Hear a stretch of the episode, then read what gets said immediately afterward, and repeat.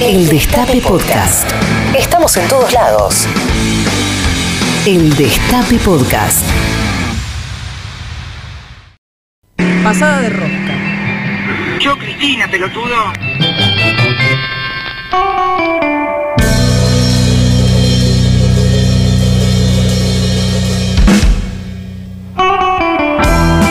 Pasamos todos, señoras, señores, señores. Este, bueno, ahí me falló la, eh, no, me, no me- me faltó. Chicas, chiques, chicos, acá estamos, en Pasamos Todes. Y este, sí, hablando un poquito de esta locura del eh, este. eh, acá lo estoy viendo justo la- a la rata en este. En IP dice, estamos sumando una medida más para simplificar el aprendizaje. O sea, es algo que los chicos, las chicas y las chiques ya saben y ellos pretenden este, enseñarles. No, mi amor, no. O sea, justamente si de algo saben les pibis es del lenguaje inclusivo. Pero bueno, también estamos pensando un poco en, en lo que significa un territorio, porque estamos hablando de la ciudad, estamos en esta ciudad, esta medida tiene que ver con este territorio complejo, con este territorio que a veces parece un privilegio según en qué barrio hayas nacido y otras veces parece la extranjería total, ¿no? Cuanto más al sur te vas de la avenida Rivadavia, más afuera de la ciudad de Buenos Aires estás.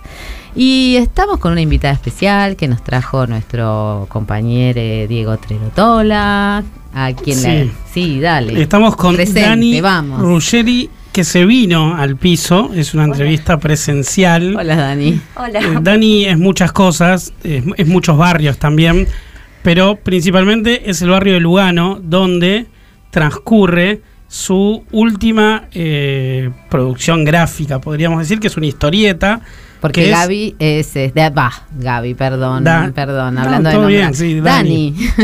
Justamente iba a, Dani. a empezar a decir que es historietista, Exacto. es profesora de arte, es gestora cultural, es editora también. Wow. Es muchas cosas, eh, por eso digo, es muchos barrios. Y, y el barrio donde transcurre su última historieta es Lugano. Eh, y es una historieta que podríamos decir que no es barrial en el sentido convencional, porque rompe un poco con las convenciones de cómo se representa el barrio. La historieta se llama El Diablo en la Torre 9. Está editado por eh, un sello que es Barro, que es un sello feminista de edición de historieta reciente. Y quería como un poco empezar hablando de cómo, cómo fue esta- trabajar sobre el género fantástico desde lo barrial, porque ese, esa es la ruptura un poco, pensar Lugano no como un territorio eh, del realismo, de, Sí. de ciertas rutinas para representar lo barrial y el territorio, sino encontrar otro lenguaje del barrio. Sí, otras maneras eh, de mostrar el territorio. Bueno, primero, muchísimas gracias por la invitación. No, Un placer, Dani. Un, un lujo además en, en- en- entrar y aterrizar para charlar sobre territorios y barrios e infancias en el medio de esta agenda y de este debate que justo además me parece que es como pertinente también. Hay un poco de continuidades que se pueden hacer y algunas conexiones. Y bueno, gracias Diego porque fuiste al hueso de la cuestión del- de, lo que más me interesa cuando charlamos sobre esta historietita, que es muy modesta, es una historieta de 40 páginas, que estructuralmente es una historia de aventuras. Eh, y las historias de aventuras eh, tienen muchas maneras, pero elegí con mucha conciencia que sea una historia de aventuras eh, que tenga la estructura de una historia de aventuras. Y lo que elegí es que el escenario de esas aventuras sea mi barrio de crianza, que es el barrio Zamore, de, que está en Villa Lugano, que fue un barrio de monoblocks, el más lindo de todos. ¿Y los protagonistas de esa...? Y los protagonistas eh, son una banda de cinco niñas eh, que están basados ficcionalmente, por supuesto, porque una vez que llegan al papel eh, la realidad se ficcionaliza, pero basados, eh, los personajes están basados en eh, niñas que fueron amigues míos, eh, hay un personaje que está ligeramente basado en mí misma cuando era chica, porque obviamente tiene un tenor autobiográfico. No me enfrenté con el diablo yo en persona, al menos no literalmente, creo que metafóricamente por ahí, pero no literalmente. Y Y hay algo interesante Sí. en que sea un colectivo el protagonista, eh, de, de la- o le protagonista de esa historia. Y también hay una cuestión muy interesante con, con el género, cómo representar a, e- a esas niñes, porque hay como, un, como una disolución, una ambigüedad con los géneros que tiene que ver mucho con también la experiencia barrial de la adolescencia y de las infancias y de las juventudes, digamos. Sí, es interesante porque eh, en general los personajes. Intenté, como vos decías, esta colectivización eh, que es muy difícil en 40 páginas. Sí. Es muy difícil. Si tenés cinco. Hay dos errores que no son errores, pero dos decisiones que.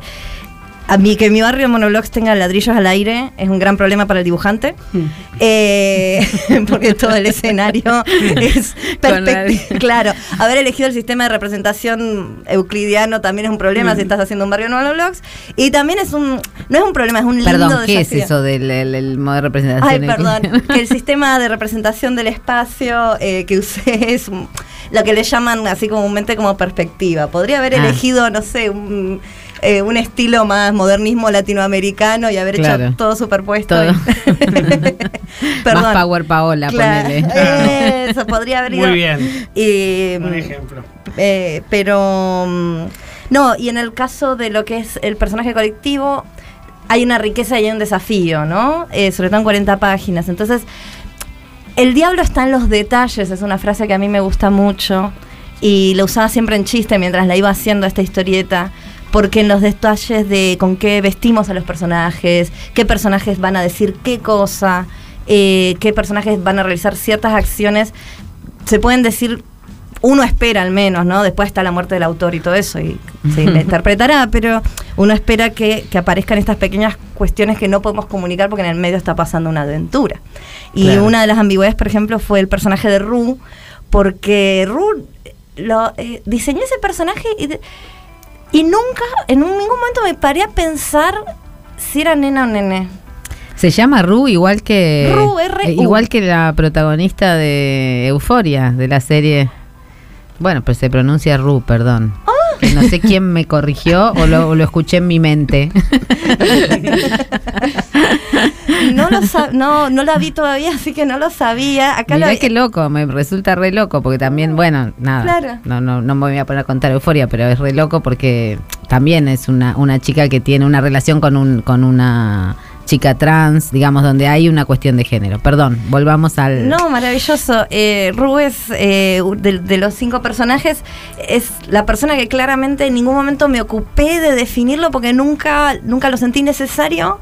Y en un punto empezó, y más que no sentir necesario, y por lo tanto quedó en indefinición, porque eso no hubiera sido una buena decisión, me parece, narrativa y hasta con perspectiva de género.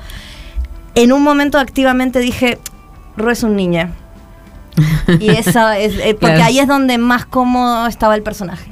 Sí, y eso es una Eh, intervención muy interesante porque en, en- en general los libros de historietas que pueden tener un perfil eh, para niños, niñes o adolescentes, eh, generalmente son muy binaristas, muy eh, hay libros de, de ilustrados o, o historietas para niños y son como siempre un tipo de perfil de Sí. historias de personajes masculinos y para niñas y tienen está siempre Hay una paleta de colores, hay un tipo de línea, hay tipos de relatos, ¿no? Claro, sí, sí, tal cual, tipo de colores incluso, digamos.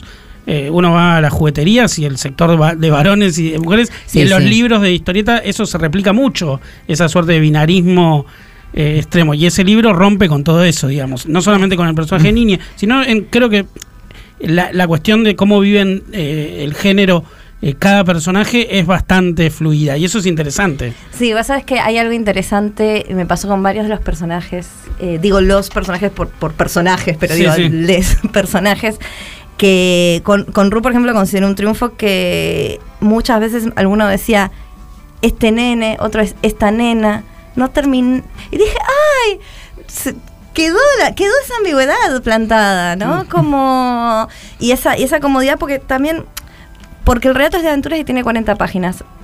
Lo importante es que tienen que vencer al diablo. Claro. ¿Entendés? y lo demás sucede alrededor en los detalles. Pero lo importante para ellos es que le tienen que robar fruta al diablo. Y el diablo vive en la torre 9 del edificio. Entonces, que de- las frutas del diablo deben ser las más sabrosas. deben ser ¿verdad? sabrosas. sí. Esta vez son Brillan, nísperos. te diría, brillan. Ay, los nísperos, qué rico, muy ricos, ¿o no? ¿Y cómo, puedo preguntarte Sí. cómo es vivir en Lugano? ¿Qué, tipo de, de- de- de territorio es? O sea, ¿vos creciste ahí en Lugano? Sí, yo nací, crecí, pasé también mi adolescencia y todavía vive ahí mi abuela y mi tío, así que voy Vas muy de seguido. visita. Claro. Eh, primero, los viajes en colectivo siempre son muy largos. Larguísimo. Sí, yo viví en Flores, así que puedo dar, dar fe. Porque me gustó la clasificación que vos dijiste eh, al sur de Rivadavia. Porque mm, eso es como un. Primero, una primera lección que uno ha aprendido de dar vueltas por la ciudad en la adolescencia es siempre sabes dónde está Rivadavia. si siempre sabes dónde está Rivadavia, nunca, no jamás te- te vas a perder. Y siempre saber que vos sos del sur de Rivadavia, en muchos planos también te va a ayudar.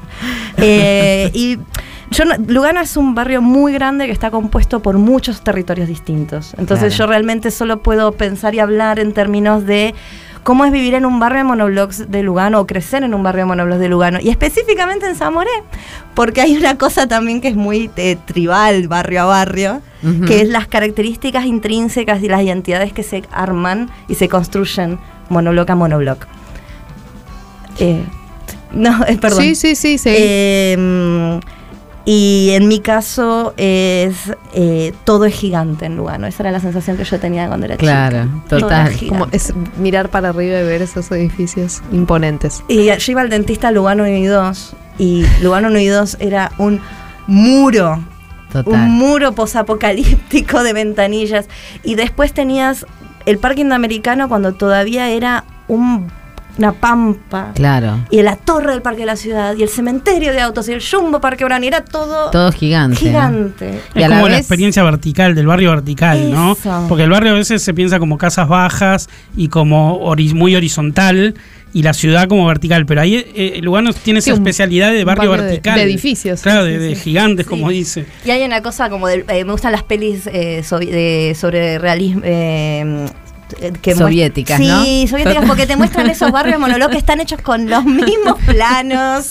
Y hay- A mí lo que me alucina siempre de esos barrios es también la posibilidad de vista, porque digamos, este, hay sol toda, o sea, no los, no los pisos más bajos, pero tenés la posibilidad de subir y, y- y mirar a lo lejos. Y cuando hay un, un espacio como el indoamericano, Uf. Se puede ver el atardecer, por ejemplo, ponerse en el horizonte o no. Era muy raro decir estoy en la ciudad, vivo en un edificio, pero al mismo tiempo me comen los mosquitos. Nosotros, eh, Zamora está caracterizado por tener mucho jardín y mucho parque. Depende qué torre, el estado de esos jardines y parques era distinto. La torre 1 tenía por ahí eh, eh, las señoras que se mudaron antes y los jardines eran muy cuidados y eran las señoras más mala onda con los chicos. y cuando ibas llegando a las torres más nuevas, llegabas a la 12 y la 12 ya era todo. Ya era tierra, el, claro. el famoso potrero. Dani, quería preguntarte cu- eh, cuándo arrancaste a, mm, a hacer fanzines y cómo es esta experiencia de llevarlo a las aulas, ¿no? De, Ah, de- de compartirlo con los docentes y qué, qué, qué resultados eh, hubo en le- les chiques. Bueno, gracias por la pregunta porque es un convite muy lindo que uno puede hacer. Eh, empezar, eh, más allá de que obviamente en la niñez ahí eh, en, en el barrio hacía, hacía estas re- falsas revistas, ¿no? Esta, esta cuestión de la autoedición en un punto está presente desde temprano en muchos de nosotros. Eh, oficialmente empiezo a, los a los 19, 20 con una editorial que fundamos híbrida, muy loca, llamó Panza Comics, que le dimos muerte oficial, le hicimos un funeral en el 2019. Eh, y en los en todos estos interín de años, también organizando lo que es la Feria Dibujades, en, eh, que es una, mm, una feria y un encuentro de, de fanzines, vas viendo cómo es un fenómeno cultural, cómo se constituye como un fenómeno cultural, que viene de mucho antes, pero que en los últimos años, por un montón de factores, no, no vamos a entretener eso, pero por porque me va a salir la capacitadora docente de, de adentro, pero por un montón de factores explota. Eh, uno tiene una vista privilegiada cuando organizas ferias, cuando estás fotocopiando, cuando estás ahí haciendo y viendo lo que se hace. Entonces, con una colega que es una profesora, que fue profesora mía, que se ve Rus, que es supervisora de plástica en la ciudad de Buenos Aires, eh, diagramamos unas capacitaciones docentes porque es un dispositivo eh, que tiene que ser convidado en la escuela porque las herramientas de la autoedición son herramientas emancipatorias. Total, decir, total. eh, y eh, además mm, es un fenómeno cultural y por lo tanto también tiene que llegar. Es decir, en las escuelas nosotros qué hacemos? Tenemos una ventana que está, en el caso de las artes visuales, pues yo soy docente de artes visuales, es el mundo de las artes visuales. Y en la escuela tenemos que encontrar todo eso y adecuar esos contenidos, e incluir nuevos modos de armar imagen y de hacerla circular es pertinente. Dani, Yo- ¿dónde yo- se consiguen tus, este, los tanto Sí. los fanzines? Acá yo tengo un recetario 2001 del que me acabo de enamorar Ay, y creo que no te lo voy a devolver. ¿no? Sí, No, es un regalo. Les quiero decir algún, un, puedo decir una receta, por ejemplo. Comida de verano, arroz más papas. Me encanta. Muy 2001. Me encanta. o muy 2022. eh, estamos muy Todo 2022, vuelve, todo vuelve. todo vuelve. La Eh. materia prima universal, mostachole más aceite, ¿eh? es lo que voy a comer cuando vuelva a casa. Es, eh, Ay, me acabo de acordar que no le dejé comida a mi hijo. Bueno. Ese, ese cine es particular. mala es- madre. ese es autobiográfico. Me acordaba de todas las recetas de cuando tenía 11 años. Y después acá tengo un perro pinche, el perro pinchudo. Ay, es hermoso. Es muy lindo, me hace Gracias. acordar, es como un perro pila este. Adivinaste. Es- es. Ay, no lo puedo creer. Adivinaste Ay, la yo Soy fan de ese fanzine, muy fan del perro Es pinchudo. muy precioso, es muy precioso. ¿Dónde conseguimos estas cositas que yo me voy a robar de inmediato? Bueno, el, el Diablo en la Torre 9 se puede conseguir en muchas comiquerías y también en la tienda online de Barro Editora, que así están las redes, eh, Barro Editora, y ahí se pueden conseguir. Y eh, los fanzines circulan como la mayoría de los fanzines, es decir, a través de la circulación por venta directa o intercambio. Pero cualquier cosa me pueden escribir a mí. Como, de- decime tu eh, Instagram, tu... Eh, sí, es eh, el margen de la hoja, como si uno dibujara en el margen de la hoja. Ajá, ok, el Distraído. margen de la hoja. Arroba el margen de la hoja. Y para finalizar, yo quiero eh, juntar algunas cosas también que haces que son increíbles, como tu colaboración con el colectivo Feminismo Gráfico, que también editan, hacen muestras sobre eh, mujeres en la historia de la historieta y el dibujo y la ilustración. Y también eh, tu papel en Tricontinental, que es un organismo que ayuda en los sures globales a eh, organizaciones sociales y a cambios sociales y que vos sos ilustrador y trabajás también con la ilustración como forma de eh, producir ciertas revoluciones gráficas, ¿no? Que, también tiene que ver con lo que haces como editora junto a Femimutancia y Mariela Acevedo en eh, feminismo gráfico, digamos. ¿Cómo, qué estás haciendo en estos lugares y qué es... Bueno, gracias Diego por imbricar, eh, porque la vida, vieron que la vida de cada uno de nosotros es poliédrica. Sí, Entonces, eh, se También podemos decir rizomática para que sea un poquito más flexible. Ah, sí, me, Más me gusta, claro, sí, poli- claro, multifacética, pero sí, eh, rizomática es, es- es más adecuada. Eh, bueno, eh, Feminismo Gráfico es una editorial eh, que tenemos, bueno, varias cosas proyectadas. Nuestro primer libro editado es Banzai y nuestro proyecto de investigación creo que es una de las cosas eh, constitutivas del colectivo y del espíritu del colectivo, que es la muestra que se llama Nosotras Contamos, que estamos proyectando exhibirla en la Crack Bamum, Muy bien. sí, en la convención de historietas. que se realiza en Rosario Exacto. en agosto. Así que buenísimo que ya sabemos que va a estar ahí de nuevo, Claro. exponiendo toda una investigación sobre mujeres que contaron a través de gráficas, eh, desde Nini Marshall, que también ilustraba, que hicieron toda una investigación para encontrar los dibujos de Nini Marshall, y eh, hasta eh, historietistas trans eh, Son- contemporáneas, digamos. Es un recorte de 80 eh, mujeres y disidencias historietistas y del humor gráfico y el recorte, la palabra es muy acertada porque hay muchas más. Es medio la respuesta investigativa a ¿qué pasa con las mujeres en la historieta? Ahí está. bueno, ¿qué pasa 1933 a la actualidad por lo menos? Qué? De todo, pasa de todo, pasamos todos. Muchas gracias, Dani. Te podés Muchas quedar. Sí. si te sentís cómoda este, hasta el final. Mientras tanto, yo me voy a acomodar para escuchar a una de mis ídolas que me encanta. Una de una- esos temas que te, que te gusta cantar en la ducha. Janis Joplin. A ver, tíralo. Mary Jane.